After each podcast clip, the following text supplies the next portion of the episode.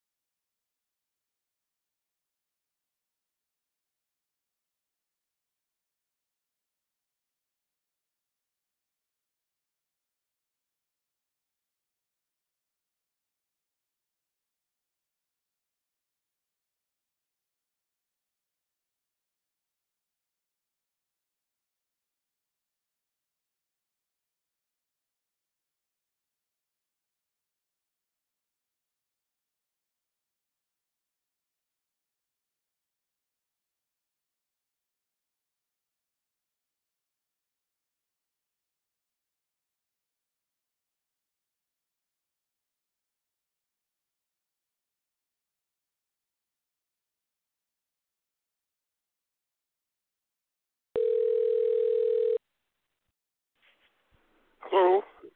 Hello? Hello? Hello?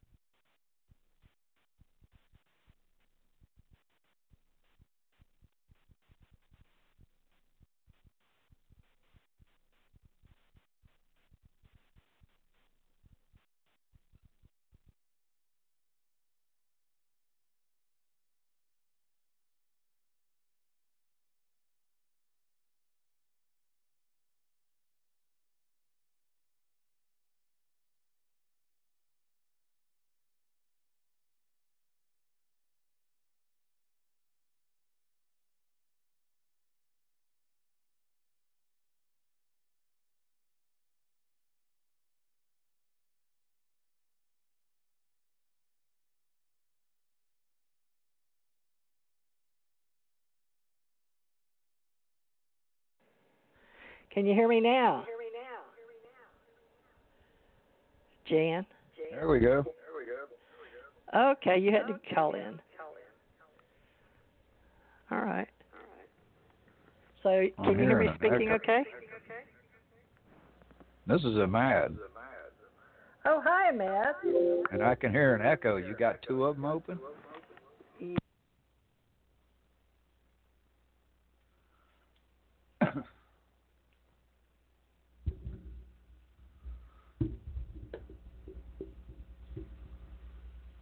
now. I don't hear you at all.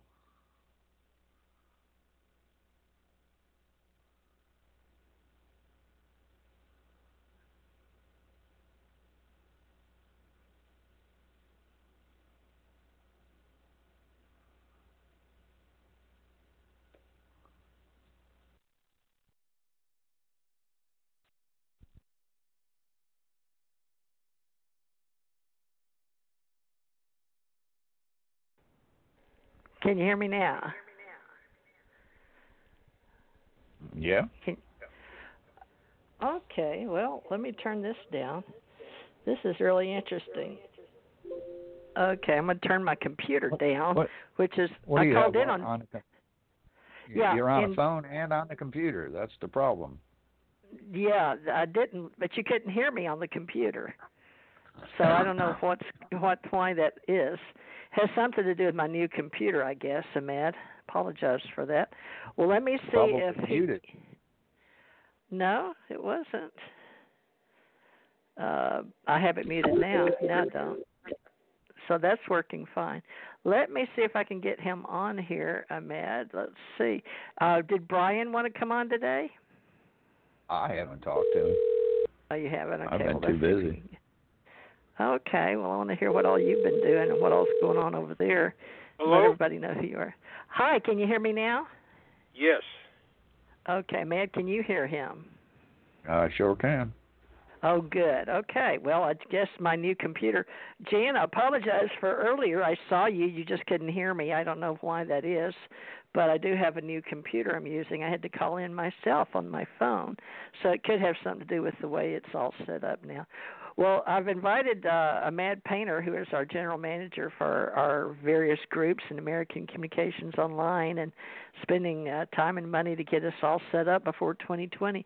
But, Jan, I gave a basic information uh, intro on you with your twenty-five years in the military and twenty-five years with the post office, and then your Project nineteen forty-seven. And can you explain, uh, uh, Ahmed, I need to get your name in here because this is a live recording, but it's live live radio, folks. So, Ahmed, tell people about uh, what you're doing right now so we can get this on with Jan. Uh, I'm just trying to learn. well, uh, well, I do various things on the Internet. I run another radio station, uh, Revolution Radio. I'm the general manager, and uh, We've been doing, uh, I've been awful busy trying to move the station, getting everything reset up and stuff, and uh, I haven't been around the last month or so, but uh, that'll change. I'll have more time to join in and help out here. Okay, well, we appreciate anything you can do to help us out over here, and Jan has been with us. Jan, this is number six, isn't it? Six, six, yeah, I believe so. All right, well, I'll go ahead and put that in here, folks, for all of you that are keeping up with our oral history. Now, uh, Jan, why don't you tell Ahmed and those listening how this uh, got together with Project for nineteen forty-seven for CUFOS, FUFOR, F U F O R, and MUFON, which is now called the U F O Research Coalition. Can you give all of us, including me, a refresher course on what these acronyms are and how you got involved with your Project nineteen forty-seven research? And I'll put this as uh, ep- Series six. So um, my father passed away in nineteen ninety-three, and I got out of the military in nineteen ninety-four, and I was looking for something to do. and uh It'd been a while since I'd uh, been in touch with uh, the people at FUFOR, and I uh, I called uh, uh, Don Berliner, and we chatted, uh, and uh, I knew him from years before in the sixties at NICAP, so he told me that... Uh, Uh, he gave me uh, what was going on in the U S because I I was pretty well um, out of it while I was in Europe. I kept up somewhat, but I wasn't. Uh, it wasn't a full-time thing. And uh, he mentioned something about uh, yeah, they were forming a research coalition, and that uh, Robert Bigelow was going to uh, give them a significant grant so they could uh, run certain research programs. And I mentioned, uh, well, that would be interesting. I wonder if anybody had taken uh, Ted Blocher's uh, nineteen forty-seven research any further, and he was said, well, it's all done. He was skeptical that anything else would be found. And he said, uh, I think it's uh, it's already been done, and it's, it would be a waste of time. So uh, he said, we wouldn't consider something like that. So I thought about it more and more, and I said, you know, it's uh, Ted did uh, about two hundred newspapers, but there's eleven thousand in nineteen forty-seven in North America, so I think there might be some more things to be found. So I had I had money from, uh, you know, uh, uh my retirement, and I also had uh, leave that I'd saved up, so I got paid for that. So uh, I said maybe I could uh, run out to uh, the West Coast and do some research in Washington and Oregon and Idaho, which were three of the big states at the beginning of the nineteen forty-seven flap. So I was surprised at how easy it was to do this kind of kind of research, because a number of the uh, universities or historical societies had gathered up a large number of newspapers, historical newspapers, and had them on hand. So I uh, I visited uh, the uh, University of Idaho in Moscow, Idaho, and Blocher had already uh, gone through the uh, Boise, Idaho Statesman, um, so that was uh, pretty well done, but I started going through other Idaho newspapers and found a lot of items that were only in the local newspaper. They didn't get out into the into the uh, wire services, and they did not uh, go m- much further than fifty miles radius from where they were. So they were basically unknown, and comparing it with what we had for nineteen forty-seven, I said, yeah, there's a lot of newspapers here. So um, I did the same thing in uh, Washington and Oregon. I went to Seattle, and I visited the uh, the University of Washington and uh, uh, Seattle Library, and I went to uh, Oregon and uh, visited the Oregon uh, State Library, which had uh, m- lots of material on U F Os. Besides nineteen forty-seven, in the newspapers, there were already a lot of material that, that uh, the librarians had uh, indexed, and you could just go and find that. So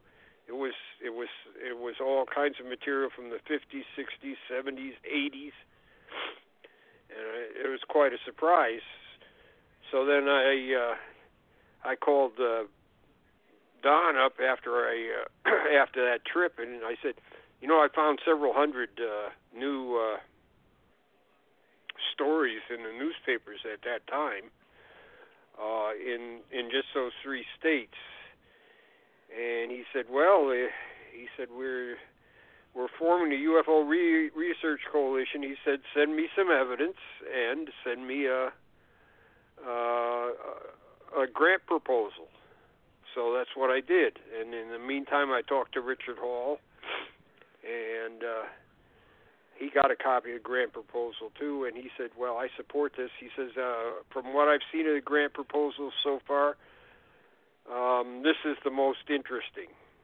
He said, this is the one uh, I'll support. So uh, I uh, I was told that the coalition supported that, and uh, uh, they decided to give to uh, give me the money. So uh, I had asked for enough money so I could travel around to uh, uh, about uh,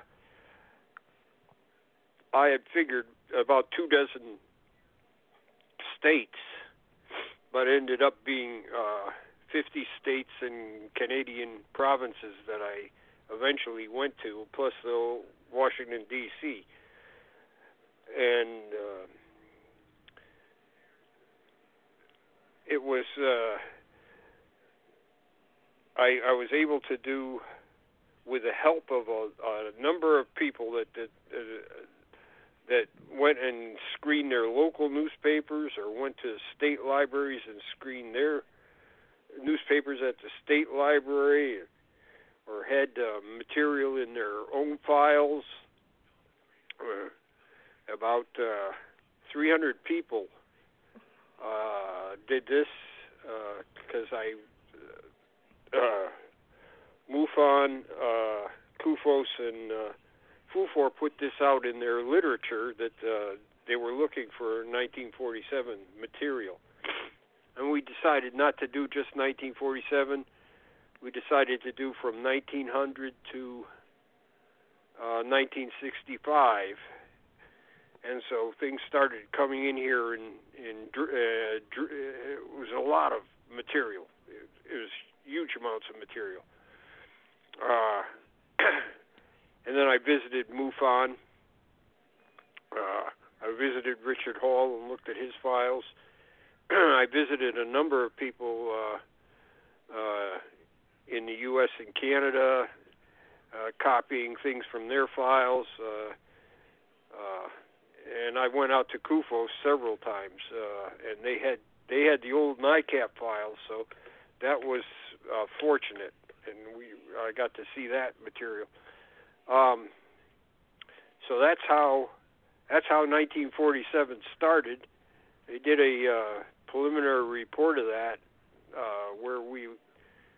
Where uh, it was in two parts. One part was the uh, um, the history leading up to the flap, things that we had found out, and why uh, the why the uh, government reacted the way they did, uh, and there uh, and there then there was a, a part about sightings, in sort of chronological order. Um, several people overseas, uh, in Australia, France, uh, Finland, and uh, and Sweden, uh, wrote up little essays on um, their country's uh, experience in nineteen forty-seven with U F Os. Um, Sweden had uh, what was called the Ghost Rockets in nineteen forty-six, so um, they actually had already in place a uh, a project to track uh, unknown objects over the uh, over the uh, Swedish territories, and also uh, uh, get information from other countries around them. So uh, the uh, Uh, Klaus Vaughan and uh, uh, Andrews Lilligin were able to send me uh, items from the official government uh, inquiry into U F Os, which probably started before our inquiry. Um, a fellow in Finland had done research, and he wrote up his thing, and uh, I included that as a paper. Uh, several people in France had already looked into nineteen forty-seven in France, so they uh, they submitted uh, uh, items, and I, I put them together in a narrative. And then um, Bill Chalker in in Australia, he had uh, he had also looked into this, so he had a, a he had a thing. So we had we had um, several foreign views in the uh, in the report. Uh, uh, at the end of the year, uh, um, Mister Bigelow decided he would not go want, want anything to do with the coalition anymore, and he said, uh, "I'm not going to support this any further." And I, uh, I had hoped to have three years to do this research, but it didn't turn out that way. So I said, "Well, I'll just continue this on my on my own as best as I can." So that's uh, that's basically what happened, and I've been doing that ever since. And uh, I told Mister Bigelow that uh, I would start a website, and uh, essentially what I found would uh, be available for uh, to the public for free on my website. And uh, that's not quite true, because I'm overwhelmed with material. Right. We can put on there. Well, but right now, is Francis Ridge still in charge of NICAP? Yes, he is. Okay. Is he I just helping heard from any? Him, uh, ten minutes before we got on the air here. Oh, wow. We got to get him to come on, too. Yeah, That'd you be do. Awesome. Yes. Yeah, I just haven't contacted him, but uh, yeah, does uh, he know you're trying to get everything archived? Well, he's got he's still alive, so we have his number. I could bring him on. I don't know if he'd want to come on or not. I think he would. You do? Well, we'll just see. We'll just get a party going here. If I can get this, let's see here. Gee, I'm uh, I'm having to. Uh, well, I should have wrote that number down, shouldn't I? I'll have to. Uh, Ahmad's much better at producing and programming and punching all these buttons, folks. And I'm trying to be ambidextrous here. I did used to twirl two batons at once, but I've got to write his number down here. And see, since you just talked to him, he knew you were coming on. Uh, no, he I didn't. Uh, we were talking about something else. Uh, oh, okay. Well, I wonder if he'll answer this uh, new number in Indiana. He might. Uh, uh, yeah. He's at Mount Vernon, Indiana. Right. Well, let me see if uh, Ahmad, uh, if I hang up, just keep talking for me. But I'm going to try to see if uh, how this Jill. Now I don't hope hope it doesn't cut you off, since you already Ahmad. You don't know anything about all this call guest either, do you? No, me I don't Ahmad know haven't anything been... about blog talk. Okay. Uh, I know you got the number to get in, but it's going to dial. Let's see if. Now we just yeah, say Mister. Dialing. Okay, we'll see if this works. First time I've had two people with this.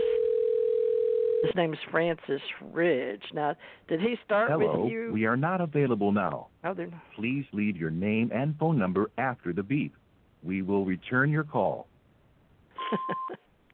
Hi, this is uh, U F O Association, and I have Jan Aldrich, and we're live on the air with Thomas R. Becker and Theresa J. Morris, and we're leaving a number to see if you'd like to participate with us. We do a weekly oral archive for two hours a day on Tuesdays, so if you can, give Jan Aldrich, Theresa J. Morris, or Thomas R. Becker uh, a ring back. Uh, my phone number is eight five zero, three seven six, nine one zero zero, and I will get the uh, Skype on to you for Ahmad Painter is A M A D P A I N T E R. Is that right, Ahmad? Ahmad Painter. Yeah. yeah. Okay. And you know, Jan, he said he was just talking to you, so I hope that uh, Francis Ridge gets this, because we're very interested in coordinating your website with his and ours. So thank you very much, NICAP. Look forward to hearing from you. And uh, you were called live on the air. Now, if I can figure out how to hang this up, I have no clue. Let me see. Let me see if that does it. Okay. I guess you guys can still hear me? Yes, yes. Yeah. Okay. No, I don't want to end episode, just the call. all right, I think we're off of his line. And I hit end call anyway, and it didn't cut us off.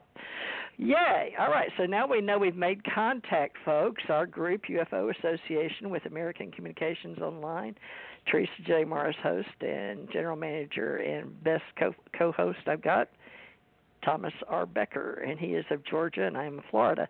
Now, Jan Aldrich is in Connecticut. However, he's been on this huge quest for data and information and had some very important groups. Uh, is we just called NICAP. Now, can you, uh, Jan, I don't know if you've got all these acronyms in front of you, but can you explain any data on NICAP, N I C A P? And why they're uh, they quit in nineteen eighty, but they didn't quit. So maybe you can explain why we just called Francis. Okay, well, and NICAP was formed in nineteen fifty-six, and then taken over uh, as uh, by uh, Donald E. Keough in fifty-seven as director, and uh, that organization continued until nineteen eighty, when essentially it merged with CUFOS. Now, uh, about the same time that I'm starting on Project nineteen forty-seven, uh, Francis Ridge is uh, saying that, uh, and he's talking to Dick Hall, and he says, you know, we ought to do something to memorialize the work that NICAP did. And uh, his idea was to uh, use the... Uh, use the uh, trademark and the uh, um, the name and continue uh, as an online entity. And uh, so he uh, asked CUFOS if they would let him use the name, and they were uh, fine with that. So he started a, uh, the website, and one of the things he does is he puts up a lot of uh, NICAP material that he has uh, had over the years, plus his own investigations, which he was a NICAP subcommittee uh, chairman, uh, investigative subcommittee in Indiana. And uh, as NICAP, uh, they did away with the subcommittees in uh, about nineteen seventy-one seventy-two. He went on to MUFON. Sorry, that's Janet calling in. Oh, I don't know how to do that. Ahmed, can you get her? Ahmed's my Skype person. So right. Well, we're trying to pull got, it on, right? Yeah, please. I'm sure that's what she wants.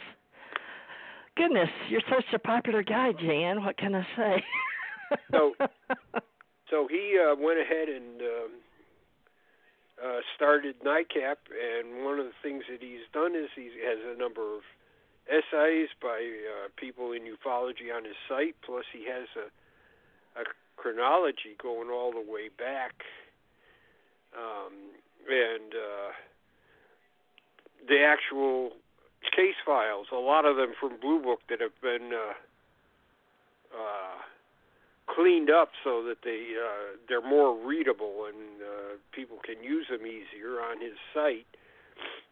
So if you want to see what went on in, say, nineteen eighty-three, you can just go to his site, and there's a there's a summaries of uh, significant U F O re- reports or histories in in each year, and uh, actual verbatim reports from various sources, a lot of them being uh, in the fifties and sixties uh, Project Blue Book.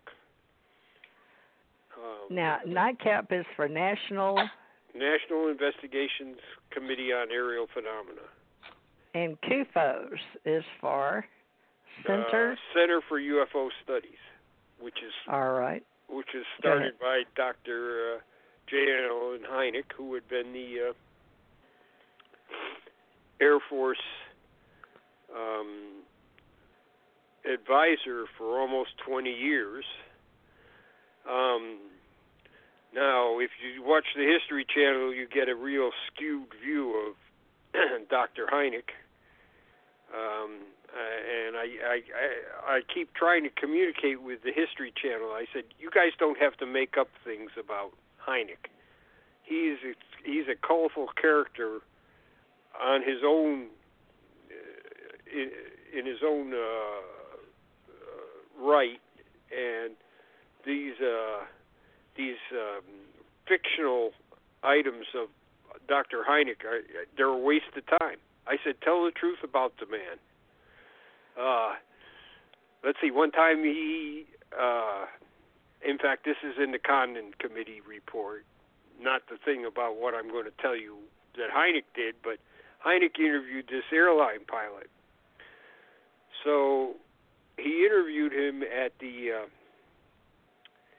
Air Force uh, Cambridge, Massachusetts facility up there, which is a scientific facility. Uh, um, and so uh, he didn't, he, he told the guy to report to this building, and then he had him put on a, uh, he had somebody put a blindfold on him, walk him around the building, so he's really disoriented, put him on the elevator and send him up, and then uh, as he arrived on that floor, uh, Hynek took off the blindfold.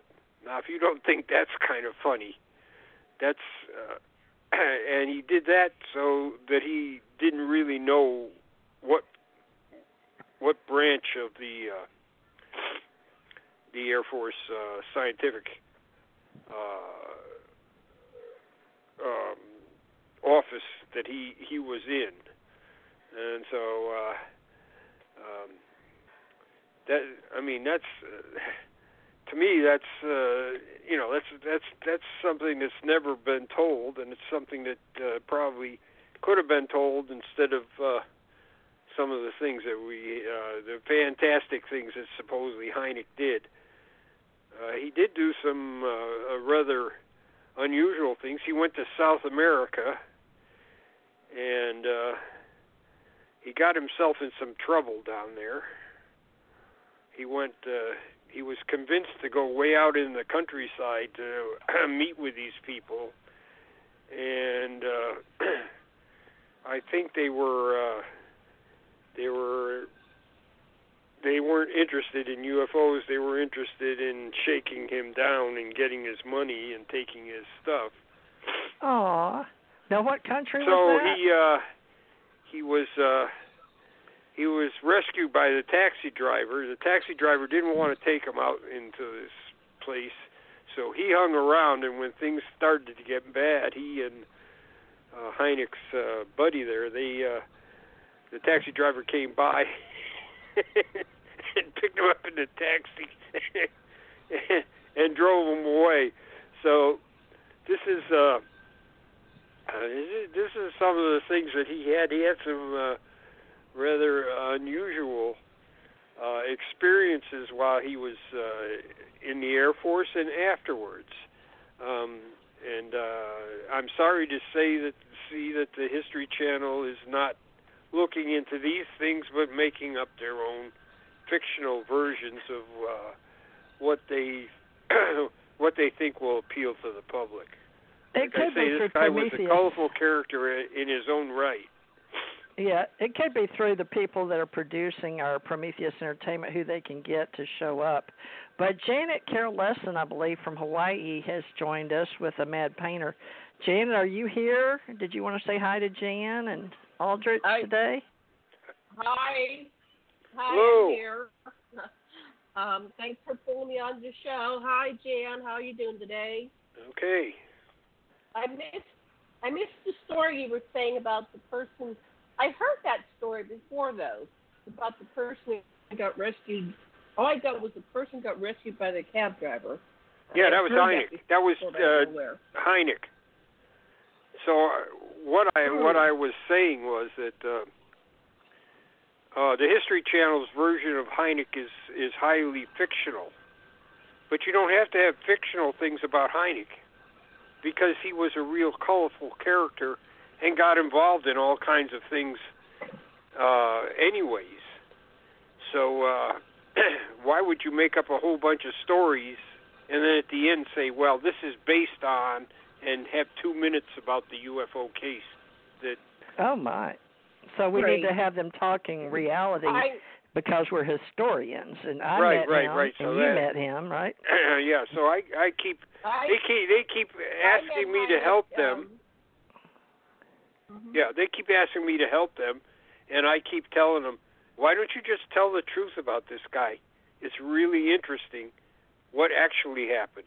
The truth is stranger right. than any fiction you guys can come up with. Did uh, you write down I enough? I need to get, this, get a series of uh, Star Trek conferences. I went to a bunch of them in the late, in the early to mid-seventies. Uh, to late seventies, not sure exact years, but Hynek used to come with Steinlein, Asimov, and Roddenberry, and each conference had a uh, panel, and then everybody could ask questions. It was a long panel, like two, three hours long. So he was quite uh, an amazing person, very transparent, and he the, the, the four of them made an amazing team. I know that Heinlein and Asimov fictionalized a lot that they knew, but they had to fictionalize it in order to present it. Because back then in the seventies and sixties, they weren't really um, free to, to convey that information. But I think Heinlein, I'll have to look this up, he was uh, retired, retired military. Anyway, so this information was coming out sideways back in those days. Um, you know, we've made a lot of advances, but still things are hidden. Anyway, next person. Right. So we're, yeah, uh, but we're not doing anybody a service by making up things when the uh, the material is right there. And I I keep uh, each time I get contacted by them, they want me to help them, and I. I can't be any part of that. I said, if you're going to, uh, I said, I, I can tell you things about Hynek, uh, and you don't have to fictionalize it. You don't have to pump them up. You can just tell the true story about what happened. Uh, uh, I was really upset about the uh, fighter pilot uh, that they, uh, you know, he, he supposedly... Uh, uh, went berserk and uh, uh, tr- tried to murder somebody. I mean, this is this this guy's a this, this pilot was a uh, was a patriot. Why do you have to do that kind of thing? Just to make the story seem a little more, um, put a little Hollywood spin on it. I, I don't understand that, and uh, I, I'm. It really upsets me, so. Uh, and like I said, Hynek was involved in many things that uh, uh, aren't in Blue Book, but uh, we know about uh, uh, because of uh, C U F O S and stuff and uh, his papers and things like that. Um,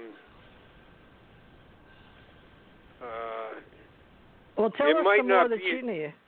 Huh? Tell us some more about uh, J. Allen Hynek, because you know my story. I met him on an airplane, but I haven't told it in front of anybody yet. That would be one of the little things that uh, we could talk about. But uh, the reason J. Allen Hynek, you want to tell people why? Because we, we haven't really covered uh, a lot about J. Allen Hynek, but he did start Center for U F O Studies, did he not? Yes, he Wasn't did. He... Yes, well, he did. After after after the Air Force, he did start that, and well, uh, so he got uh, he got quite a bit of response from around the world. Uh, uh, scientists all over the world were, you know, sending him material, uh, and um, uh, it was uh, a lot of people that had kept silent for years came forward, and. Uh, and told them of uh, their experiences.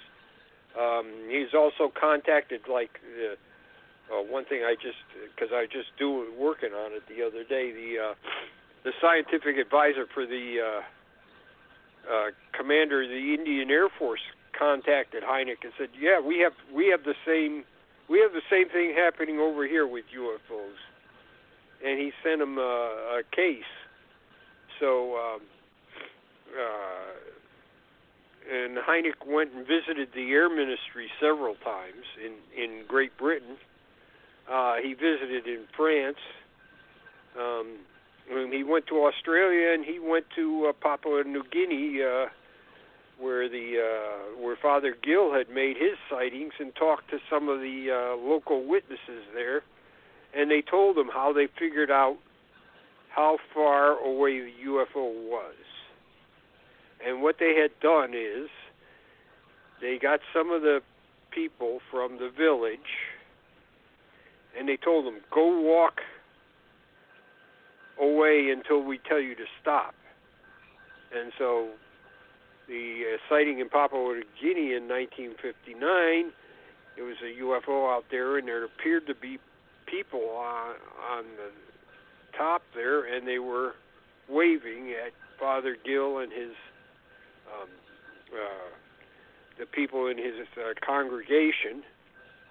And uh, so uh, what they did is they had these people walk away until they looked the same uh, size as the people they saw on the U F O. Then they went and measured the distance and said, well, these guys, these people were probably this far away from us. Not an exact thing, but it's kind of uh, clever. It's kind of a clever mechanism. And uh, um, uh, one of the skeptics at the time said that, uh, well, uh, uh, these are these are local natives, and uh, uh, they just uh, went along with Father Gill, the white man, the great white father, uh, and just went along with what he said, and. Uh, Uh, there, there was no real U F O. It's just something that Father Gill made up, and uh, uh, these people uh, went along with him. And that's the that's racist politics getting into ufology. The people in Papua New Guinea at the time were uh, uh, agitating for their uh, independence, and they they had no use for outside. Uh, missionaries coming in there. Uh, in fact, they had run some of them off, but Father Gill was uh, uh, a compassionate man that they recognized he was there to help them, and they were not there to uh, uh, uh, support his made-up story. Uh, when they talked to Hynek, he said, we saw this. This is what we saw. This is how we figured out how big, how tall these people were by sending them down the beach and seeing when they were. This We did this. This wasn't a white man's idea.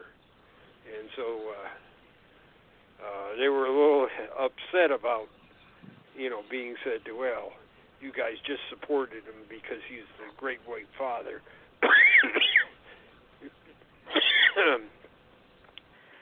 And so that uh, you know, that was really interesting. And Hynek went out there and talked to the people, and took pictures and everything like that. So that was one of his in, his uh, adventures. Uh, he, he was able to talk to uh, witnesses in the uh, Australian Air Force afterwards. Um,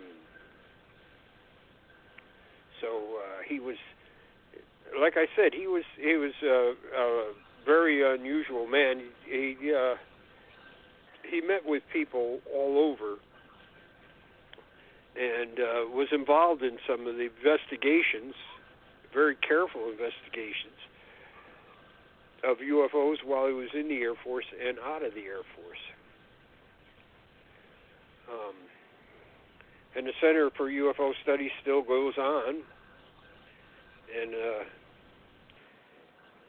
I had, just with Barry Greenwood, he and I had both gone out there and uh, scanned a large number of their files. And they have they have huge numbers of filing cabinets. Uh, I'd say at least uh, twenty filing cabinets, so you three drawers each. and that's uh, um, that's just one organization like that. Of course, MUFON has huge amounts of material that I've seen. I've been to, I went to MUFON, and that's years ago. That's uh, that's about forty years ago. So now what they have now is got to be huge.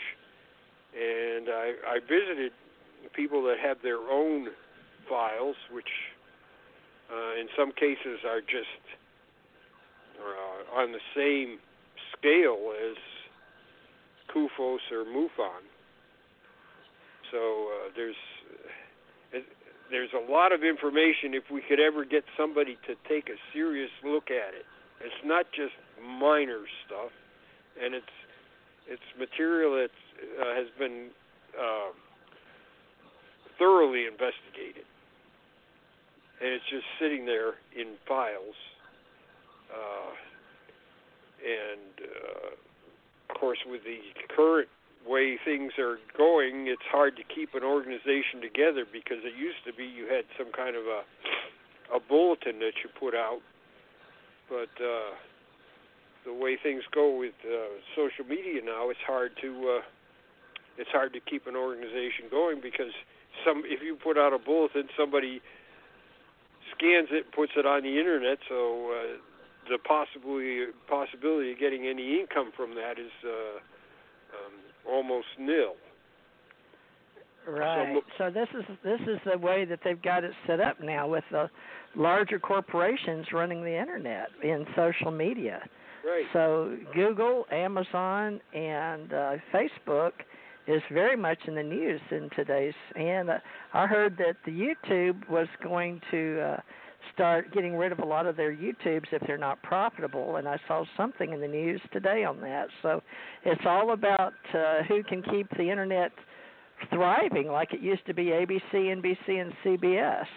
But now they have five majors, and I've noticed that they have uh, the one with – they'll each have a major franchise. I was talking to Janet about that. If you know, Orville is about space, and then we have Star Trek, and then Stargate. Was it M G M? And but one of them, they're wanting to know right now, they're running a, asking people, do they think it should be on Amazon or Netflix or Hulu? So it, uh, it changes. By the time you think you've got everything figured out, the companies that have been making all the money on the top, that have the investors, there's no room for the people on the bottom, the grassroots people. And right now, I'm, you know, I'm paying out a little over three hundred dollars a month just for myself, just in, just for uh, helping and assisting, keeping radio and what we're doing together.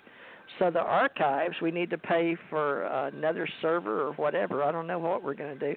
But my archives have been kept on Blog Talk, so that only costs me forty dollars a month for archiving there. The rest is for distribution purposes, so I can get people to know that we exist.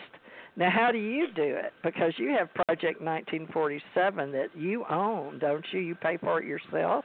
Yes, yes. Uh, I haven't paid for it lately because somebody al- al- always sends in uh, uh, the rent before I get a chance to, so. Oh, well, that must not be very much, but that's your archives, right? Uh, that, yeah, that's part of my archives. Uh, like I said, it's uh, it's too much to keep up with. Uh, as yeah. far as putting, you know, we put a we have a large amount of uh, material, and from uh, a, a pretty good number of contributors uh, around the world. Uh, uh, Keith Basterfield. Uh, And uh, Bill Chalker, they uh, they both uh, have uh, material on my my site.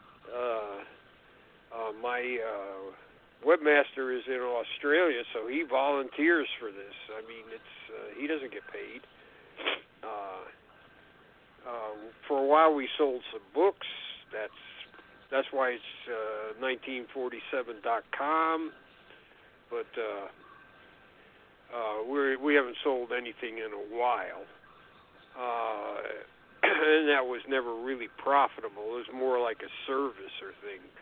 So, and now we got CUFOS, but those people are all retiring, and now you're saying we need to copy all those files, and uh, you've got a scanner, and Barry Greenwood has a, how many scanners does C U F O S have together in Chicago, or for that association? Well, um, there's things going on with C U F O S that uh, they think they can uh, preserve all their material. Oh, that's good. So, um, but some of it's up in the air right now, and and in, quite frankly, in the lap of the gods.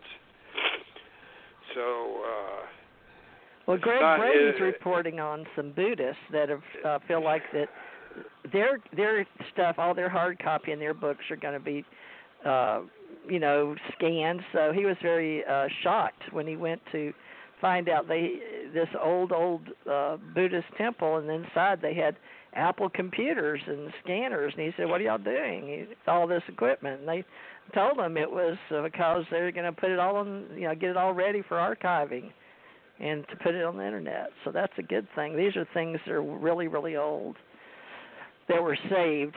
So that's exciting. They even had a copy of the Book of Thomas. So I'm excited about that. So some, this is something with the U F O business that needs to be done. Now, you're, you've been with this. Uh, is this affiliation that you said Robert Bigelow chose to pull himself out of that, you think because of uh, the cost? Or did he tell you why he was pulling back on the archiving? He, because he, he, uh, he never communicated with me. Uh, I, uh, I, I learned from other people that he didn't think my project was worthwhile. So uh, he has his own ideas about how things should be done. Um, okay. Richard well, Hall did the second volume of the U F O evidence, and he he uh, he financed that too. Um, but he didn't make the decisions about what was going to be done. The coalition made the decisions. Uh, so he didn't, much like uh, uh, Volume two of the U F O evidence, um, it, it, uh, he said, uh, you know, I've had this studied, and uh, it's not going to make any money. Well, he was right. It, it, it didn't really make any money, but uh, the information is out there. That's, uh, that's a big thing right there. So Um, uh, to a certain extent, a lot of people aren't interested in uh, reading about U F Os. They're interested about reading about uh, speculation about U F Os. So more of the mystery behind, mystery and intrigue, rather than the yeah actual history. Yeah, or just just uh, listening to people who. Uh, who uh, have uh, weird tales to tell, and uh, uh, there's no investigation to back them up, but they have they have uh, interesting tales, so uh, people decide that that's what they want to hear. They don't want to hear about uh, what's going on. So the history of the prior U F O reports, regardless of what kind of anomalous phenomena it was, which is uh, U A P these days, unidentified anomalous phenomena, has seems to be taking over. But at the same time, they want to know not just what the what the vehicles are, since Bob Lazar, right, nineteen eighty-nine came out, because I thought it was all over with. They want to know who's flying these things and why are they visiting. Would you say that's more of what uh, you know, or, and why is it in people's minds?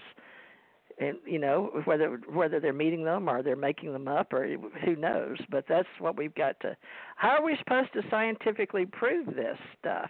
It's not like they leave you a toothbrush or a no, U F O they, behind. Uh, I know, there's, personally. Very, there's very little material that you can, uh, you can analyze or do stuff with. Uh,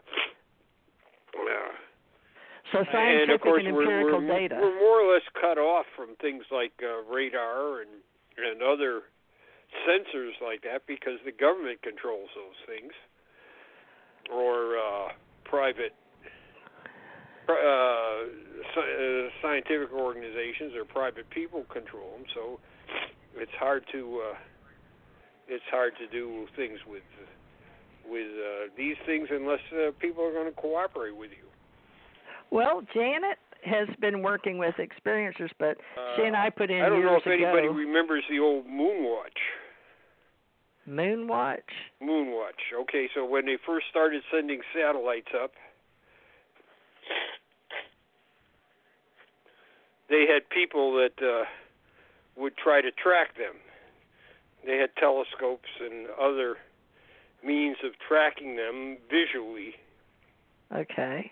And uh, many of them were scientists. And, of course, Hynek was in charge of that. Oh. What so, day does he start that? So that's it, it started in fifty-six before anything was ever set up, but the the uh, the network was already set up worldwide bef- before the first satellite went up. So uh, uh, the material is at the Smithsonian uh, in Washington, D C So uh, Michael Swords went down there and looked, and he's looking for, uh, no, he's not looking for satellite tracking, but he's looking for anything anomalous that these people had seen. Now, Hynek said early in the project, oh, we didn't detect anything that looks like U F Os. And he said almost as those words were out of his mouth, because he told uh, he told Captain Ruppelt, who was uh, updating his book at the time, almost uh, as soon as the words came out of his mouth, it was it was proven that that's wrong. So there were things that were uh, being seen by the uh, satellite trackers that uh, um, uh, were anomalous. And uh, uh, he said later, yeah, I had to eat my words. Uh, so well, let me let... Well... Go ahead, Jan, finish that, and then I'm going to ask Matt and Janet to help us out here, but so I've got an idea. So what happened is uh, um, these things were recorded, and they're, uh, they're in an archives that nobody looks at anymore. And so uh, uh, Doctor Michael Swords went down to the Smithsonian and uh, went through the archives and made uh, copies and... Uh, So now we have uh, um, incidents of satellite tracking that uh, are uh, are are not satellites. They're they're in fact U F Os. Uh, so that's. Uh, so where are we keeping that? I've recently seen something like that myself. So, uh, Swords has it at his home. It's so it's it's being kept by CUFOS actually. So he since he's a satellite visions. Yeah, so he has uh, um, he has that at his home. Uh, I think we were, uh, I think we scanned that. Yeah, I think we did scan that. Yeah. Uh, so we did scan some of the anomalous ones. Well, we so have we've been working on this. We, you know, we're yeah. trying. we're trying to work on this, this and other things.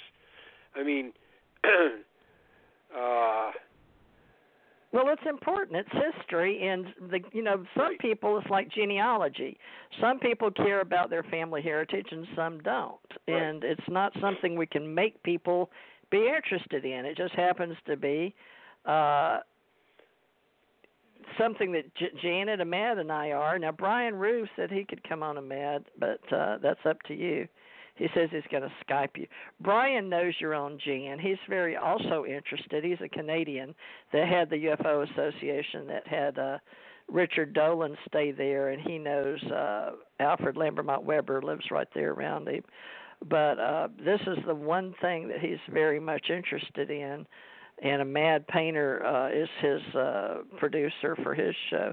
But we're all doing our best to try to keep the U F O business out there. But there's so many people out there doing exactly what we're doing. But I want to uh, mention that we've been keeping archives since we brought Stan Stanton T. Friedman on this one, T J Mars E T Radio, in June twenty twelve. And, of course, he's passed now, but he was very much... you know, a name and figure of being out there and doing marketing and promotion. uh, on the mainly the Roswell and then the Majestic Twelve files. Now, Bob Lazar, I'd like to, I would wanted to talk to you about this, and I'm sure Mad would be interested in participating, and Janet. I would like to ask you if you, even though you're centered your project on nineteen forty-seven with the Roswell beginning there, and a lot of kids don't understand that, but I do. But uh, I'm sure we could come up with some decent questions. But Bob Lazar was given a Majestic. Now, when I was given uh, clearance level, and that was M- M- M A J, you may have uh, been around people like that that had it on their badges. But we have different words for different clearance levels, which you will know. Do you want? Uh, do you remember anything about uh, the Bob Lazar story in eighty-nine at S four down below Area fifty-one? Because I want to market and promote that area of the country and that story as well. Do you have any data on that? You're not going to like what I have to say about Bob Lazar. It's pretty well oh. proven that he is a hoaxer. Really? Uh, really. So, now, when Bob Lazar started his story, they had not made Element one fifteen yet. Element right, one fifteen was uh, was supposed to be a non-radio, non-radioactive element. It was a, it was called uh, Island of... Uh, Uh, uh, quietude or uh, uh, uh, uh, it was supposed to be non-radioactive, and this well, was supposed to be the fuel confusion. of his his his U F O, and he uh, he walked around with uh, uh, Element one fifteen uh, on his person. Now, now well, we know what Element one fifteen looks like and what it does. It's highly radioactive. It's very dangerous. You don't walk around with it. If well, you do, we you're dead. Stable. You're dead. You're dead. Well, may, it may be. Uh, nobody wants to talk about this. This is something scientific that can be proved, but the story is so good that they want to keep it alive. It's well, so tell wonderful. me what you know, and I'll tell you what I know, because it's a mass number, but they've changed it because we didn't have it in the table at that time. Yes, we didn't, we didn't have, have it, the but we, it, it was it was thought theoretically that it was it was within this island of stability, which, you know, that's well, I I saw a U F O, and this is what they use, and one fifteen is is just like they say, it's an island of stability. No, it wasn't. That theory is uh, is wrong, and now we know that it's not an island of stability, and you don't go walking around with that on your person. And uh, if you do, you're dead. So uh, Lazar is not dead, but he tells a good story. So, um, and I, uh, I well, uh, what, uh... before there was even one one fifteen. Most people had written him off as a uh, as a as a hoaxer, and he kept trying to come back. And uh, his uh, his um, benefactors kept trying to uh, relaunch his story again. And uh, until just recently, with the uh, Tic Tac uh, material. Uh, He uh, he had failed several times to make a comeback, but nothing in ufology ever goes away. It doesn't matter how screwy it is. And well, let's look at uh, that. Lazar is let's... back again. He's back well, again, and he's he's managed to return to the field, even though he he should be dead because one fifteen is highly radioactive. You don't walk around with it on your person. Well. There's another side to that too, but uh, what type what of research other side did is you it? do it's, on it's it? It's a physical, it's a it's a physical phenomena that is demonstrated because we have made Element one fifteen. It's highly radioactive. You don't walk around with it. What's the other well, side to that? The other side that, is what is what is that, that uh, have, you don't believe the scientists that you don't believe that Element one fifteen is highly radioactive. Well, at one time, there was no number one fifteen, sixteen, seventeen, or eighteen. Yes, we made it, so now we know and what it's we, like. Well, actually, there's another story out there. And that of course there with, is, because we have to have Bob Lazar back again. So we're well, going to make another story about him. We have various other things we've added, man-made elements, right? But what happened was, with the U F O story that I happen to know about, we had been given something that we couldn't make, we could make very little of because it was given to us with a spacecraft. Now, this I know from my husband's story. I didn't shoot at it, but my husband did. And when he was working for the Army and working for President Reagan, he told me that we, working with these beings, they would not give us this element. It wasn't of Earth. However, they showed us how to do this little bit, and whatever we wanted to call it, uh, what, what were they calling it, Panu- panopnium, or they had several names, but at the time when I learned about it, there was no such word. So I learned about it before, and they said they were trying to put it with, well, I guess it's like cold fusion, but it, there's this, like you said, this element of stability where it is stable. You can use it. And my husband kept saying it was in everything. It was like uh, atoms in everything. So when I learned about it, I learned about it back in uh, the time that I was going to uh, Las Vegas. And I thought when Bob Lazar let the story out, it was all over. I thought everybody would know and accept it, because I knew about the experiments, but also that the extraterrestrials would not give us this other element. So my side of the story is that it is the fact that it was used for exactly what he was trying to reverse engineer, because my husband was working on a project as well. And you know there was more than one. There was at least nine at the time in S four. So I... And I had one of those stubs just like he did. It looked just like that from the U S Navy. So to me, it's easy to believe, but then I have information. So I don't know how we're going to do this, because the government wasn't sure he still had any on him or whatever, or took a little piece. And I don't know, do you think he said that? Did he state that on video? Is that what happened? Yeah, to Bob sure Lazar? He does. And and he's uh, he's been to jail, too. So I yeah, mean, he's but, a real he's a real good source.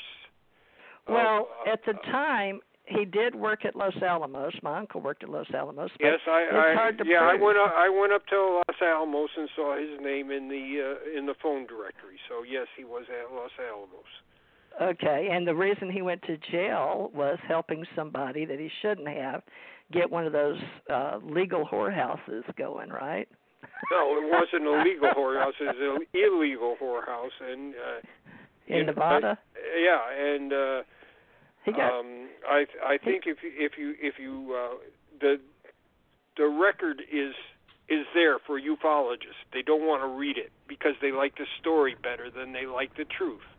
Well, the the, the, the, the material is in the newspapers. Well, what about George Knapp? He did a pretty good job. And what's the other guy, Jeremy Corbell? I yeah, just wanted to know your they're, they're promoters. They've been promoting him from, from the from the beginning. They're promoting him. And Stan Friedman said he is a hoaxer. Yeah, Stan. Well, Stan. Stan said that yeah, about a lot Stan of was pretty pretty uh, uh, pr- pretty uh, vehement about how uh, how he was uh, hoaxing people. But when it came to Majestic Twelve, he didn't consider hoaxers. Right, but uh, and, the, and you've seen Linda Moulton Howe has one of the books, right? I had one of the books. I don't. Yeah, so, I don't believe it. It doesn't look like anything I've ever seen the military make. Well, when I've been uh, with groups, we had to make our own. So when you uh, make your uh, own products, but in that. You yeah, but it doesn't tell you. Okay, if you, you got a, you've got the S O M one oh one. It's supposed I don't to anymore. Tell people. It's supposed to tell people years how to recover ago. a U F O. It yeah, doesn't tell you anything. It doesn't tell you part. how to do that. Well, it is, is it depends a, if a you're in fire. It's a complete fraud. Now, I'm saying that because I, I, I know how to analyze military uh, manuals. That's one of the things that I did. It's it's improperly marked for classified material. I know how that works. This comes right into my expertise. Your wheelhouse? Yeah, so it comes right into my down. wheelhouse. So uh, Stan and I had uh, big arguments over uh, whether that was authentic or not. It's it's a, it's it's a hoax. It doesn't well, tell any, anybody how to. If you want, if you needed to go out and and uh, recover a U F O, it doesn't tell you how to do it. Yeah, well, we didn't we didn't you, have to know. It doesn't tell you what happens if you if you um, uh, get ha- hazardous material, liquid material. It doesn't tell say a thing about liquid material. It doesn't well, tell you how to do the job. I haven't seen job. it in years and years. I haven't seen it in years and years. And the only time I ever discussed it was with Stanton Friedman and then uh, right. one and, of the Wood, and, and like John I said, Wood's son. And like I said about Lazar, Stanton Friedman, and Corbell, he had a big argument with Corbell about this. And he, he said that, uh, uh, you know, he, He was he was adamant that Lazar was a fake and a phony. Huh. Well, Brian Ruhe joined us from Canada, and he's a U F O researcher as well.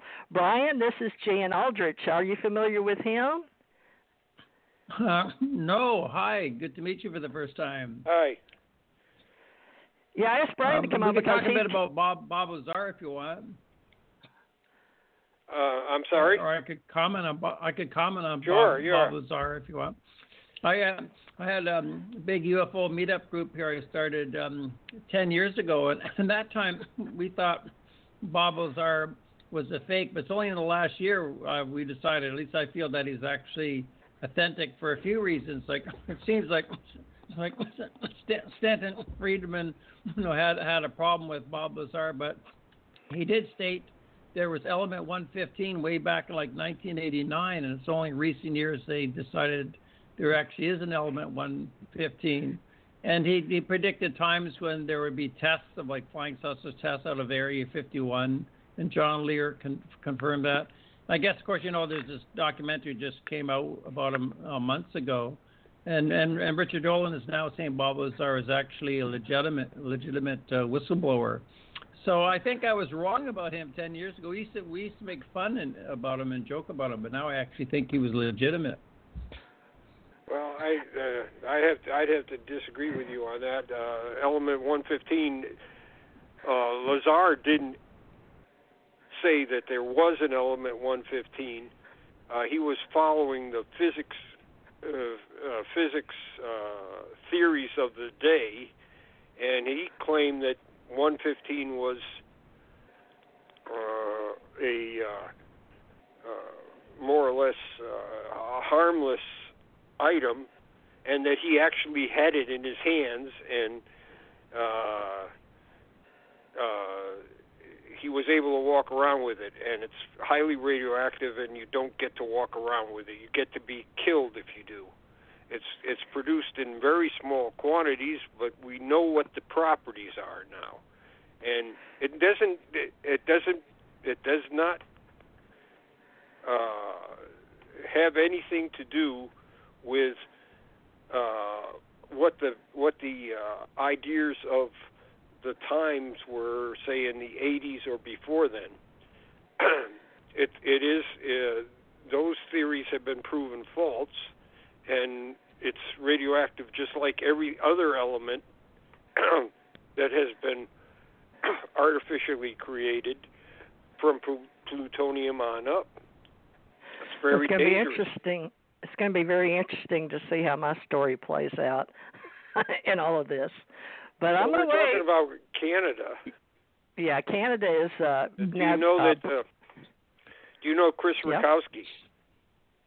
Uh, well, I know about him, but I've never actually interviewed him. I want to get him on my show once. He's um, I think in Winnipeg, right? He's got a big U F O information clearinghouse there. He's been around for a long time. Yes, yes.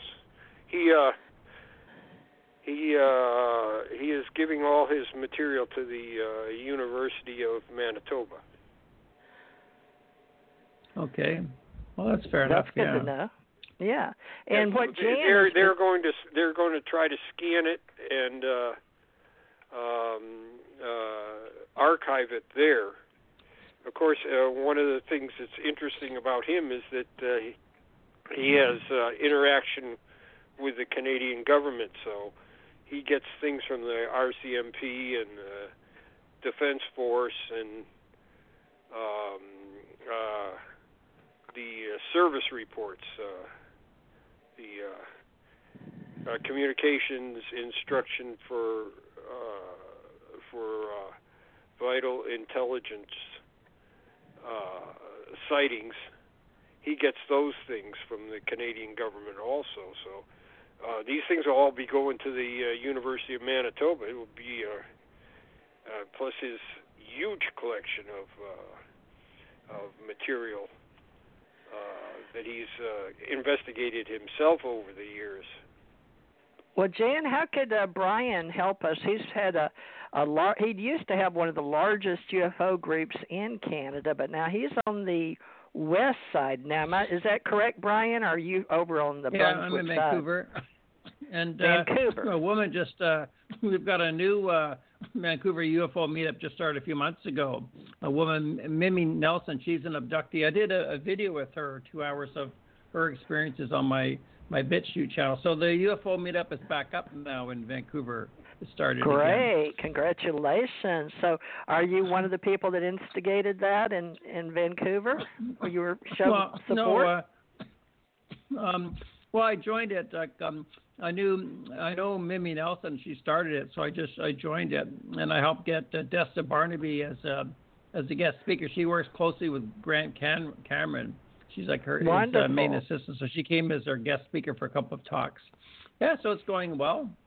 Yeah. Well, let's ask Jan. Jan, you know Grant Cameron. How do you feel about Grant over there? He's oh, in I, Canada, right? Yeah, yeah, yeah. He's been here in Vancouver. Um, he once had, was at a ten-hour meeting uh, with us here in a house. Um, this is two thousand seventeen. Yeah, I follow his um, his YouTube channel a lot. Um, you know, White House U F O. Yeah, I've been following him for quite a while. I think he's got really high-quality stuff. He's perhaps our best ufologist in, in Canada after Stanton Friedman died. Um, and I like his, his whole approach that it's about the experiencers and it's about the consciousness. He said it in the past, he used to think about U F Os more in terms of nuts and bolts, but now we realize it's, it's more about consciousness and have a, a Buddhist worldview. So we think of oh, one type of U F Os could be like devas or interdimensional beings, which is part of Buddhist cosmology. So, uh, yeah, I really like Grant Cameron's work, sure. Jan, is there any so way you, you have can you been out to...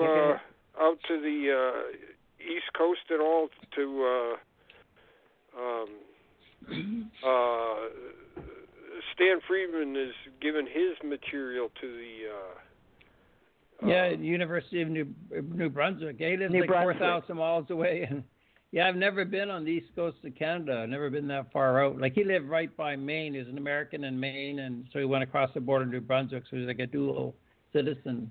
Yeah, so he's, right. he's donated his stuff to the local university there, I guess. Yeah, they're, they're talking about they need help. I guess they, you know. Yeah, Grant they, Cameron spent days going through his stuff. Like, Grant Cameron was allowed. He's done videos about going through Stanton Friedman's files. Right. So he can afford to go back and forth, apparently. That's a long, long jet ride across Canada, isn't it? Quite, yeah, quite yeah. a long ride. Well, uh, I Brian? had never been to the East Coast either. I had I've gone out to uh, uh, Vancouver, uh, Alberta, Saskatchewan, uh, Manitoba, and that uh, when I was uh, Project forty-seven, I visited the uh, the local archives. So they, uh, I never got out to the East Coast, which. Uh, It's kind of unfortunate because there's a lot of interesting material on the East Coast. Uh, yeah, I would. They they're they're claiming that they uh, they don't have all the material yet. It's still more coming, so it must be a huge archives. So, Jan, how how do you see can, uh, Brian with Canada now? Uh, Mad is both of our. He's our uh, G M and our producer for both uh, channels, or I don't know what you want to say, various uh, brands, I guess, like MUFON, CUFOS. We have those in radios, right, radio channels. So, uh, but Brian has his own show, and uh, how do you see Canada? And uh, he wants to keep up some U F O shows as well.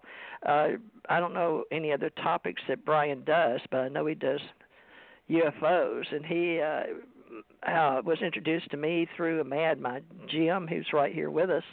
But do you see uh, any way in Canada there's a way that he could work with uh, what we're doing here and getting all these associations together with your oral reports or uh, bringing well, I other think people?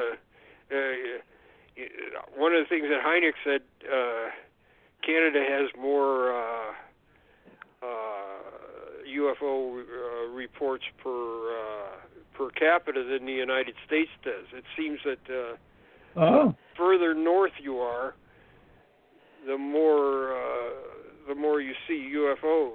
Uh, That's uh, true. I, I heard yeah. the same thing from Klaus Zahn. He said, the further north you go in Sweden, he, the better the reports come, uh, and uh, the more Has anybody reports looked you into get. That? Has anyone looked into I think that? That's true. Well, like, there's the big Alaska U F O case and uh, the, the Yukon U F O case.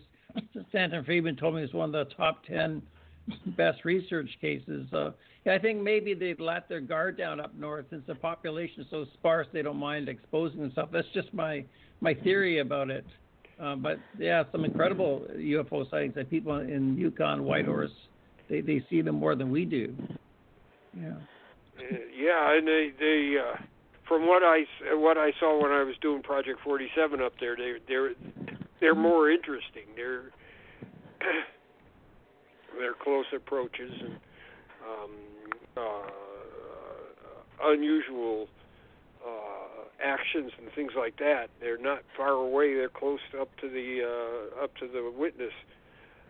Uh, the uh, and and like I said. Uh, Uh, Klaus Zahn in, in Sweden, he has the he has the same experience that it seems the further north you go, the better the reports come, and maybe it's because just everybody's more independent, and uh, they, they don't care what anybody says to them.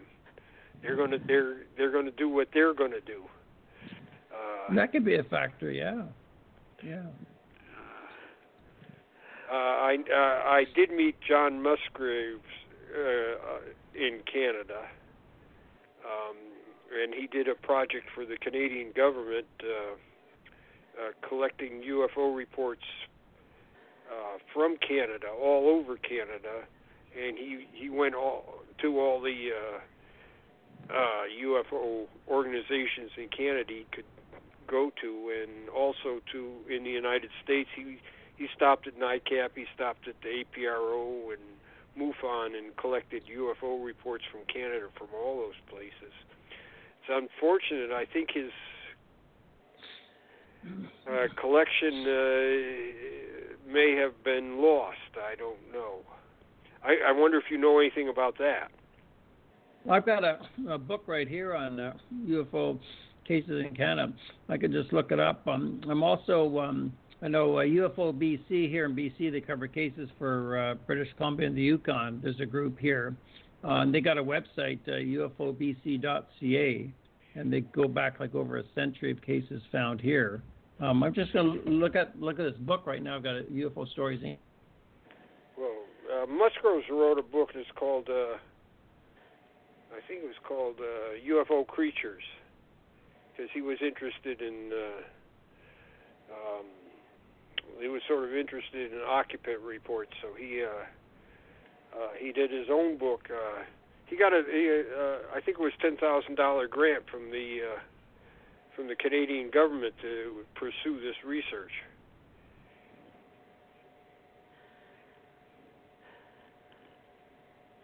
He's looking it up in the book for. Uh, right. The now, other the now, other thing, oh, uh, the other yeah. experience I had in Canada was. Uh, um, A man named McDonald, uh, who was a television producer, wanted to uh, uh, uh, get support for uh, doing a, uh, a documentary on Shag Harbor. And yeah. uh, he asked me to write a uh, write a historical reason for doing such. And I said, well, you know, what what difference would that make? And he said, well, you're an outside uh, you're you're an outside authority. You're you're somebody outside of Canada, and the uh, the people that are going to support this is going to be the Canadian broadcasters. Um, the government will support this uh, uh, if I get enough uh, reason to produce it. So he, uh, I guess he interviewed about twenty people on Shag Harbor, and uh, uh, so that was that, they looked at his interview. So that was uh, enough to get support, so he could uh, finish his uh, documentary. Um, I, I understand I guess it, was was, Canadian, it was shown Canadian-wide. Yeah, they're saying Canadians have an inferiority complex. We need Americans to confirm what we're doing before we think it's valid. Well, I don't think I don't think complex. my uh, I don't think my little letter to the Canadian government had much influence. I think his oh. his research and uh, bringing all these uh, and he did talk to people in the R C M P, so. Um, I'm bringing all this research together, and, and it was very compelling. I think that's why they uh, decided that uh, they would do it. I don't think my letter had much of any influence. Okay. I think it's maybe the most important case in Canadian history. And one of the witnesses, um, I was teaching courses on U F Os about ten years ago, like a local community center, a one-night course on U F Os. And um one of the witnesses from Shag Harbor came. He saw it with his brother and two cousins. He saw U F O coming in the harbor, the bay there, going around in circles. Just a really profound experience, you know. Um, and I, I found the book I was looking for. It's called U F O Sightings in Canada, True Stories, Strange Encounters, and Cover-Ups. But this is by Lisa Wojna, W O J N A. So it's not the same uh, author you're, you're mentioning. Oh, Canadian cases. Uh, yeah. yeah, Musgroves wrote a book. It's called, uh, I think, U F O Creatures. Um, wow. Yeah. Uh, and that was from the uh, uh, Canadian government. Uh, that was a g- Canadian gr- government grant, also.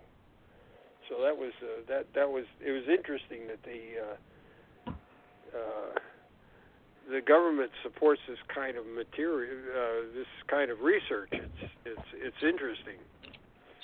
Yeah, yeah, but I'm still there. I'm sure they're maintaining a lot of secrecy. So on one hand, they're supporting research, but they're not telling us the truth. Just like the American government, I guess we're very much under the same control as the American government. Right. Hello? Now, my big interest is the the relationship between governments and aliens, and are they actually working together? What's the evidence for that? And the the secret space program or the back engineer technology that people already have, and do the, you know, what's the government's relationship with that and with aliens? Because it affects our whole political structure. Like what's what's above the political structure that we're we're told on the on the news. It seems like uh, it's just a shell game, a distraction. But what's really going on relates to the higher uh, technology of these black budget programs and back engineered U F Os. Don't you think? Don't you think that's like the, a big issue? Well, uh, what what. Uh, I know uh, uh, Chris Rakowski told me uh, years ago that he was he was getting uh, re- reports from from the Canadian government, and he said at the time, you know, keep this under your hat. It's not uh, it's not for uh, uh, not for general knowledge. And I said, okay, so I, I've never never said anything until now, until he's saying, well, I, I'm sending my collection to uh, to uh, University of Manitoba. And I said, well, what about the uh, what about the government reports? And he says, they're going too. And I said, well, that's just that's excellent. That's excellent. And I said, I guess I don't have to Uh, keep quiet about this. And he said, oh no no years ago I I, I started telling people about this, so uh, so I, I didn't know that, but... Uh... Well, how do we keep in touch with each other that way? How would you know, right? And you guys don't email every day or get on Facebook every day. So what is the correct way no. to keep this open source for people? That's the whole thing is information yeah. disclosure, is it not? Yeah. There, well, Jan? Right. Um, yeah, he... Um, He, uh, he he told me that they, I think they wanted these things archived, and they, they gave him gave him the material to archive, and that's what he's done. And now that he's getting ready to uh, you know, finish with it, he's he's giving it to the University of Ma- uh, Manitoba, and they are they want to uh, scan it and put it online. And they figure they need about twenty-five thousand dollars to do that. So there's two big collections in Canada right now that are probably really important for the world of ufology is uh, Chris Rukowski and Stan Friedman.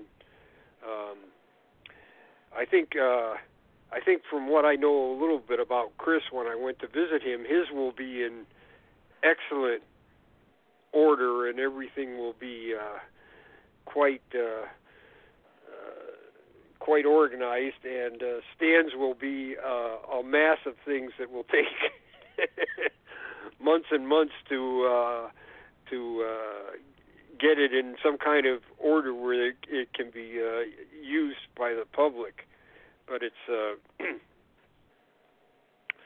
the, uh, these are two huge Uh, archives, okay, that will uh, that will be of interest to uh, a lot of people, and I think it should.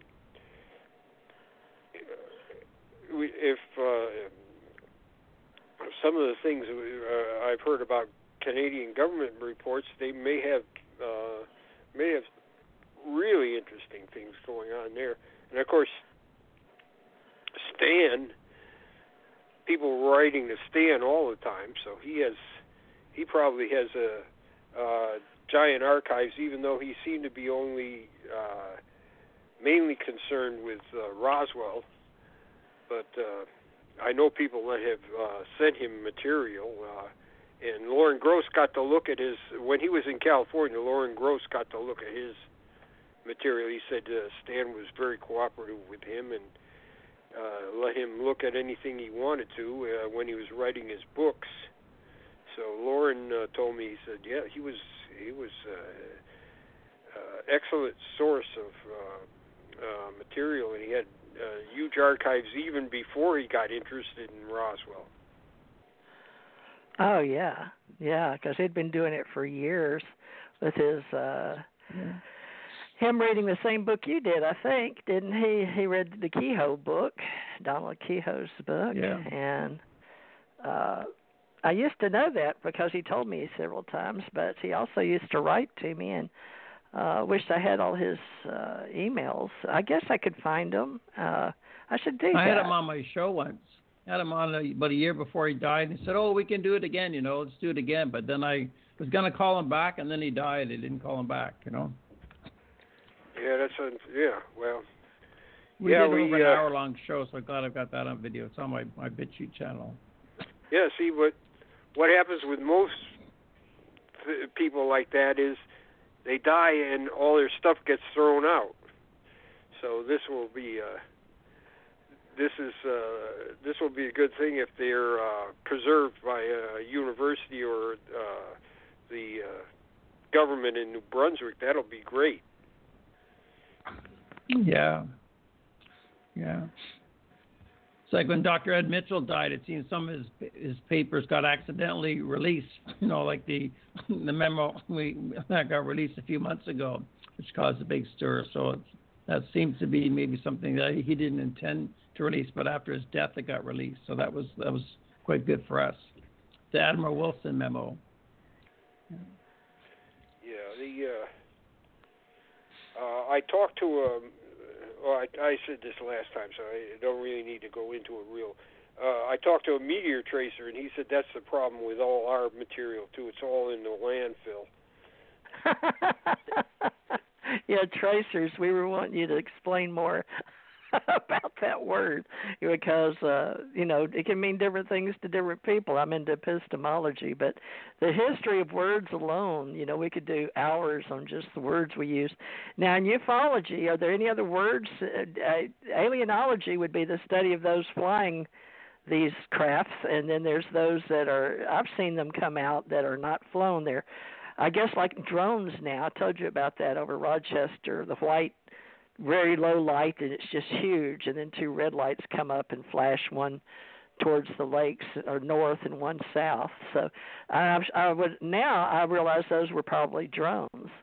Uh, it, it took me this long to find a word, but at that time when people see things, it's hard to document it when you don't really know what you're talking about, and that's firsthand, if you know what I mean. And I don't, it's very hard to this kind of work.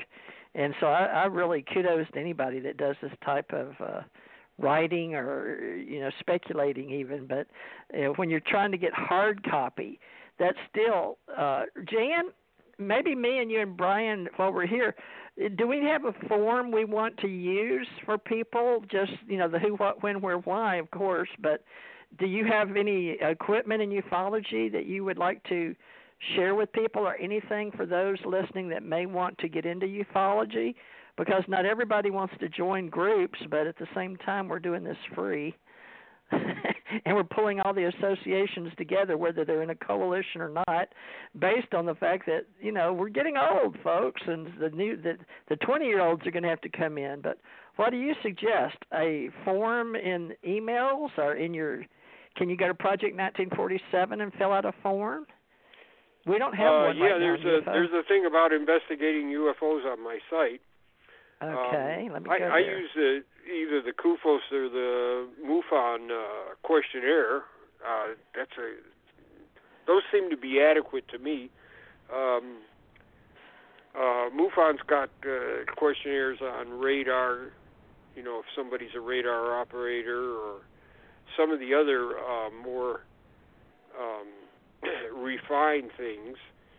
So uh, uh, to me, those are fine. Uh, I, I I can't see anything uh, beyond that. Uh, when okay, I do interviews, I, I, I kind of do interviews. Uh, remember, when I was doing interviews, it was uh, uh, nineteen forty-seven was a long way away for some people. Uh, we tried to, uh, when I questioned them about the dates, they would they would a lot of times be very Uh, not sure of the dates, and so one of the things we used to do is ask them, well, was it around uh, uh, around the fourth of July, or was it around your birthday? Or and oh, then that's some, a good idea. You know, people would say, oh, yeah, it was around my birthday, but it wasn't in nineteen forty-seven.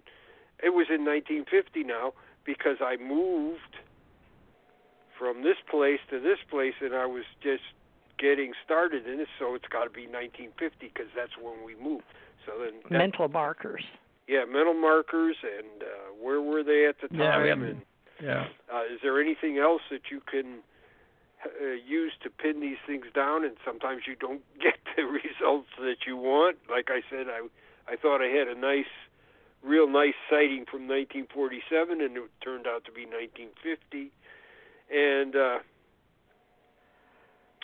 Uh, uh, you got to use your imagination on that. Uh, I uh, and uh, you need to establish confidence too. Uh, um, I talked to this uh, fellow at Holloman. He had been in Holloman in nineteen fifty-five, and he had a U F O sighting not on the base, but when he was away from the base, and uh, uh, he had said nothing about it to anybody, including officials down there. Uh, it happened in Oro Grande, and he told me he w- he had been, uh, he was an officer, and he had been the adjutant there.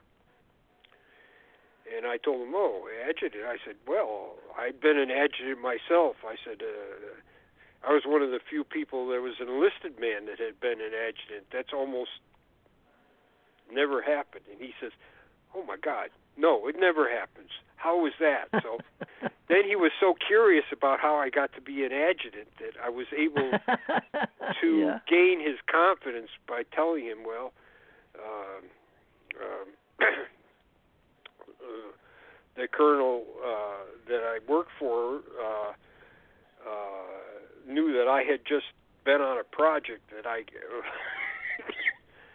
I knew something about, so we were deactivating the unit, so he said, well, you know how this deactivation works.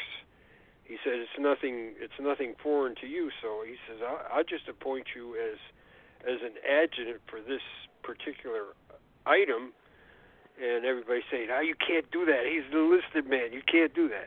And the colonel said, yes, I can. It's in the regulation.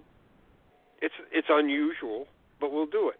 So I, I, I talked to the uh, the witness uh, who had a, it was a very close range sighting. He was going to uh, Oro Grande. He was going through Oro Grande, uh, New Mexico. He was on his way to uh, uh, to El Paso, and it's at night. And off the road, he sees uh, a U F O in the field. And he uh, pulls off to the side of the road. He's climbing the fence to go there. And as soon as he gets across the fence, the thing uh, zooms away. He said, I never told anybody. He said, I didn't tell people about it at all. I didn't tell my superiors. I didn't report it. And he said, I didn't tell anybody to you. And so that was... Uh, and that's, uh, like I said, it's it's gaining the confidence of the people, so they feel comfortable talking, because some people are re- really embarrassed by having such a an experience. They they don't like to talk about it. Ahmed, do you have any questions uh, for Jan? Because uh, you've been awfully quiet. But, uh, you know, with oh, regards to building this? I've been multitasking. Oh, good. I'm so glad. Well, what do you think? Uh, we should put a contact form, I guess, and then we can be like a clearinghouse and send them to Canada, to Brian, or send them to Jan and Connecticut. They're on different sides of the world, but uh, well, what I, type I don't of see a problem, but, uh, it wouldn't be a bad idea to put some kind of uh, form on a on the sites and then let people either email, email, email them to either one of them. Right. Okay. Uh, at least do that, and uh, I guess a contact form. Would that be just a contact, and then you guys could, uh, you know, decide? Or we we may. I know so, another person was wanting me to put a form on here, but uh, yeah, you know, when you got a radio show and you got a website, fill out, a lot of people would fill out a form if they could be uh, anonymous. But uh, ah, you know. Yeah, but I don't know how how much that yeah, would... Yeah, you could... You don't know how many people would just fill it out to be jokers. Filling out, yeah. yeah so right. so we might as well have them put who they are and all of that. So, uh, you know, are there any events you're going to be speaking at, Jan? There's uh, various events coming up here in the United States of America on both sides, East and West Coast. Are you putting in as a speaker, or did we establish that you... Maybe we established last week you don't want to be a speaker. I forget because you're doing hands-on. Uh, I don't mind being a speaker, but uh, uh, like I said, people don't want to hear what I have to say, so that, that's, you know, that's fine. Um, the uh, as far as uh, anonymous, uh, yeah, it's, uh, it's pretty bad when when you uh, when you have a, a real um, important sighting and the person doesn't want to be uh, identified and that's not really anonymous, it's just uh, you're keeping his name confidential. um, I had uh, a uh, uh, we did a, a, a story about the uh, nineteen fifty-two uh, sighting on the uh, on the uh, aircraft carrier Philippine Sea off of Korea in uh, in February of fifty-two, and we were able to uh, make contact with uh, with one of the uh, people that worked in um, in the C I C. He's actually uh, uh, one of the major officers on, on board at the time. He was the uh, he was uh, he, he was in the uh, uh, Combat Information Center, which is the heart of the ship, and they had several um, sightings. And if you go to my site, I talk about the uh, Philippine Sea in there. Um, and for the Navy in Korea, it was during the Korean War. Uh, this was the time when they were convinced, but this sighting convinced them that there was something to U F Os in Korea, and they started uh, collecting material. Uh, unfortunately, uh, the Air Force, uh, in meetings with naval officers, that, intelligence officers, had been collecting things that the Navy had had told them about. So, uh, but they, the Navy was was convinced that everything they were talking about was because of radar or because of misidentifications, visual misidentifications, when they got one that was both radar and misid- uh, and uh, and visual. That made them sit up and take notice. Uh, so, I mean, I said, well, this guy could be telling us a story. But he told us about his background.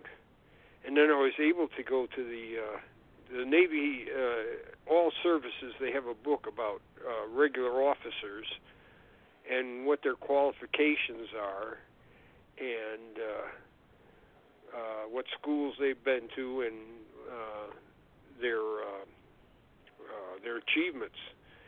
And so he told me Uh, the schools he had been to. I could look those up and see that he had been to them, uh, and that um, he was he was a unique unique officer on the on the ship there. He had he had taken courses that none of the other uh, C I C officers had taken. He was he was uh, um, he had all these qualifications. Plus, he was a pilot, and he. He flew all kinds of different Navy planes, and uh, I was able to trace his assignments and everything. And so uh, I'm convinced that he's who he said he was, and then he, he showed us documents, which, of course, supported that. So that was uh, uh, that was very gratifying, even though I can't use his name. Uh, Uh, I, I, I really uh, worked to get uh, to verify that he was who he said he was. All right. Well, I put a contact form on U F O Association dot org for everybody, and uh, we'll put uh, uh, Brian's link and Jan's link on this U F O Association for Canada and the U S A, and Ahmed and I are strictly uh, administrators on this particular show and uh, website. It's U F O Association dot org. I pay for it monthly, and oh, it's less than twenty bucks a month. But when you put all of them together, it can be quite. But I pay for an extra secure socket on it, so it gets up there, folks. But if you'd like to, uh, we'll sign you up. We've got journalists, scientists, cosmologists, physicists, phenomenologists, alienologists, U F O historians. Of course, Authors Book Club, U F O Secret Space Command for our Facebook uh, group, researchers, and uh, we're going to grow this for twenty twenty. I've not been in a hurry to, uh, because I knew it was going to require so much of my time, probably fifty percent of it, because uh, it's a big business now, and we have a lot of events out there. So if you have an event, let us know. We're going to do our best to put together a U F O Association directory. And, uh, of course, Jan Aldrich is right up there on the top because he was our first, uh, next to Stan Friedman and Doctor Bruce Maccabee and Doctor Bruce Cornett. So we welcome anybody and everybody, including Brian Ruhe of Canada, that's not new to the U F O world, and uh, that's why he was invited. He's also got a show.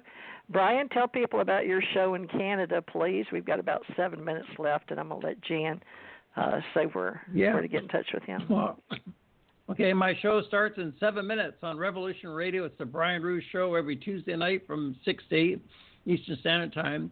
And I also have um, um, a YouTube talk show. I'm I'm on YouTube, but mainly on BitChute since of YouTube censoring. They took down my original channel, but I got um, eighteen hundred videos on uh, BitChute dot com. Just look for Brian Ruhe, R U H E, on, on BitChute dot com. I got twenty-six playlists, uh, one's on U F Os. Um, yeah, so I, I interview people and um, do videos usually every other day. I've got a new video coming out. I've been doing this since two thousand eleven. Yeah. Well, thank you for I joining us today. I got their website today as well, brian ruhe dot c a. Oh, you're welcome. Yeah. Sorry, I got you yeah. at short notice, but good to join you. I'm interested well, in what uh, Jan's doing. Very interesting. Good to, good to meet you, Jan. Yes. Nice to meet you. You're the only one that knows how to pronounce my name. Yeah, Jan, not Jan. Jan's a woman's name. Jan is a...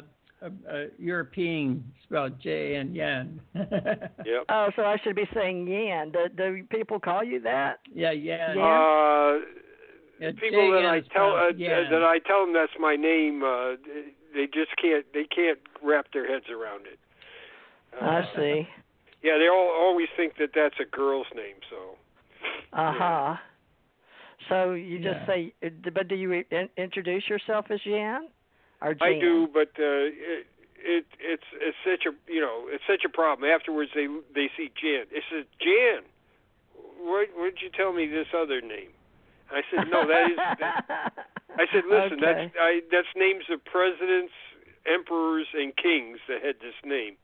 And he said, ah, oh. It doesn't make any difference. It doesn't. Yes, but that's a girl's name. So I've given up. I understand. Sure. Well, yeah, uh, sounds like why? Yeah, yeah. Jan, tell people how to get in contact with you, including uh, Brian. Brian has a, the next show, but I'm sure in the future he could book you over there if you'd like, uh, as long yeah, as you make our Tuesday you, yeah, shows. Get in touch with you. Okay, so uh, sure. the, the website is uh, w w w dot project one nine four seven dot com. Um, it's, okay, I got it. Yeah, that's huge. Uh, my uh, email is project one nine four seven at earthlink dot net. Um, okay. And so uh, uh, my uh, my landline is eight six zero five four six nine one three five. And I get calls on that from all over the world, so two o'clock, I, uh, it doesn't bother me, but two o'clock in the morning, it takes a little while to get to the phone. But I get two o'clock in the morning from Australia all the time. uh, so this is pretty much your full-time job, isn't it, now that you've retired from the government? Yes, Jan? this is this is it. I'm trying to get all this stuff uh, scanned and... Uh, Uh, in digital media before I pass away, hopefully, uh, so it's a race. All right. Well, we'll have these shows here, and I'll do my best to keep uh, alive myself, so we'll have these. And hopefully we're going to find some way to uh, keep these going after we're gone. So oral and uh, the hard copy, too, folks. So that's he's been working diligently all over the world doing hard copies, so... And uh, we have all these groups. We're in an alliance, and Ahmed and I call it the Allied Command Org, and he's writing us a bi-monthly. So uh, Jan would like to promote you in that as well. And hopefully we're going to grow this year. I'm literally looking forward to twenty twenty and us all working together. And uh, I call it the A C O, but uh, I've got another group, Soul-Nuss, not Soul-Less group, and uh, dealing with uh, afterlife and my near-death experiences. But other than uh, the soul or what happens when we die, that's my first love, out-of-body experience being actualized. And the second one is extraterrestrials and those beings that have always come and visited us here. Just depends on your level of filters and perceptions from what we're hearing in consciousness these days. So stay tuned. This U F O Association is based on U F O and the old-time uh, unidentified flying objects, but we also call them flying saucers, and nowadays U A P, unidentified anomalous phenomena. So stay tuned, people. And uh, right now we've got uh, Jan, well, Jan, Jan Aldrich, and of Connecticut with us, and he's an old, old-timer, and he has uh, does done a wonderful job of introducing us to all groups uh, with his Project nineteen forty-seven, C U F O S, FUFOR, MUFON. Now, what was F U F O R again? So, because we've got that listed here. Fund for U F O Research, and they uh, they used to uh, collect money and try to uh, do research with uh, with grants and things, uh, or also give prizes to people that had uh, done.